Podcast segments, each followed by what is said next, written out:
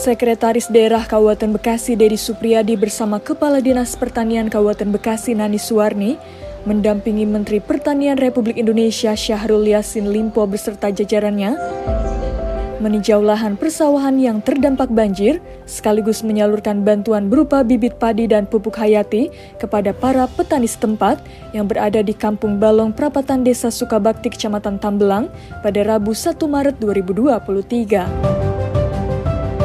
Menteri Pertanian Republik Indonesia Syahrul Yassin Limpo mengatakan, berdasarkan hasil pantauan citra satelit terdapat sebanyak 6.000 hektar lahan sawah di wilayah Kabupaten Bekasi yang terdampak banjir akibat tingginya intensitas curah hujan serta dari luapan aliran air sungai.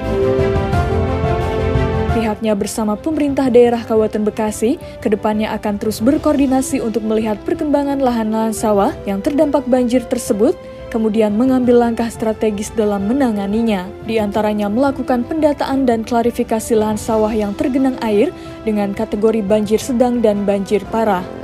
Kemudian akan memberikan bantuan mesin pompa air dan selanjutnya melakukan penanganan dengan memberikan pendampingan kepada para petani untuk memulai penanaman kembali lahan garapan yang terdampak banjir.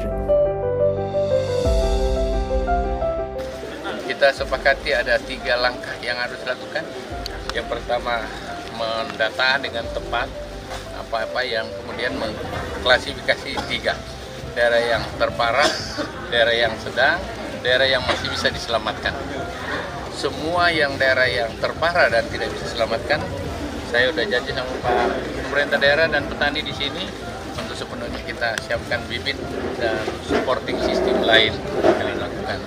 Yang kedua, kita turunkan pompa air baiknya memang akan dikendalikan langsung oleh Pak Sekwila, Pak Bupati uh, beberapa pompa air dan pompa air yang diperbantukan langsung oleh pemerintah daerah. Tapi tentu saja pada lahan-lahan yang kategori pertama tadi masih bisa diselamatkan.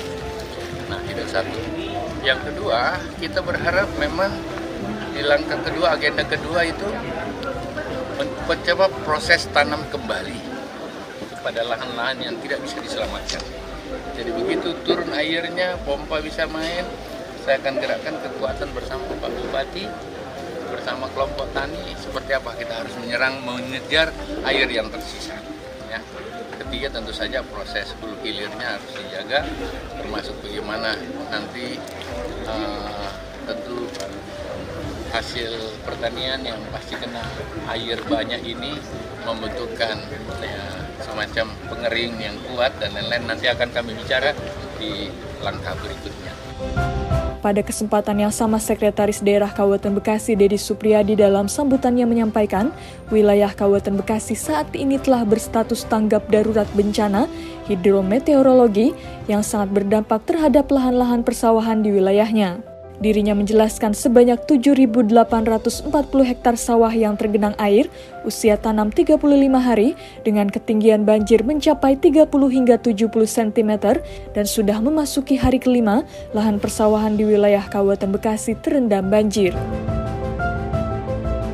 Ya, Alhamdulillah, uh, atensi daripada pemerintah pusat, uh, begitu diumumkan tanggap darurat di Kabupaten Bekasi, Alhamdulillah hari ini dari berbagai uh, kementerian sudah memberikan bantuan kepada uh, kami, pemerintah daerah, dan juga kepada masyarakat Kabupaten Bekasi.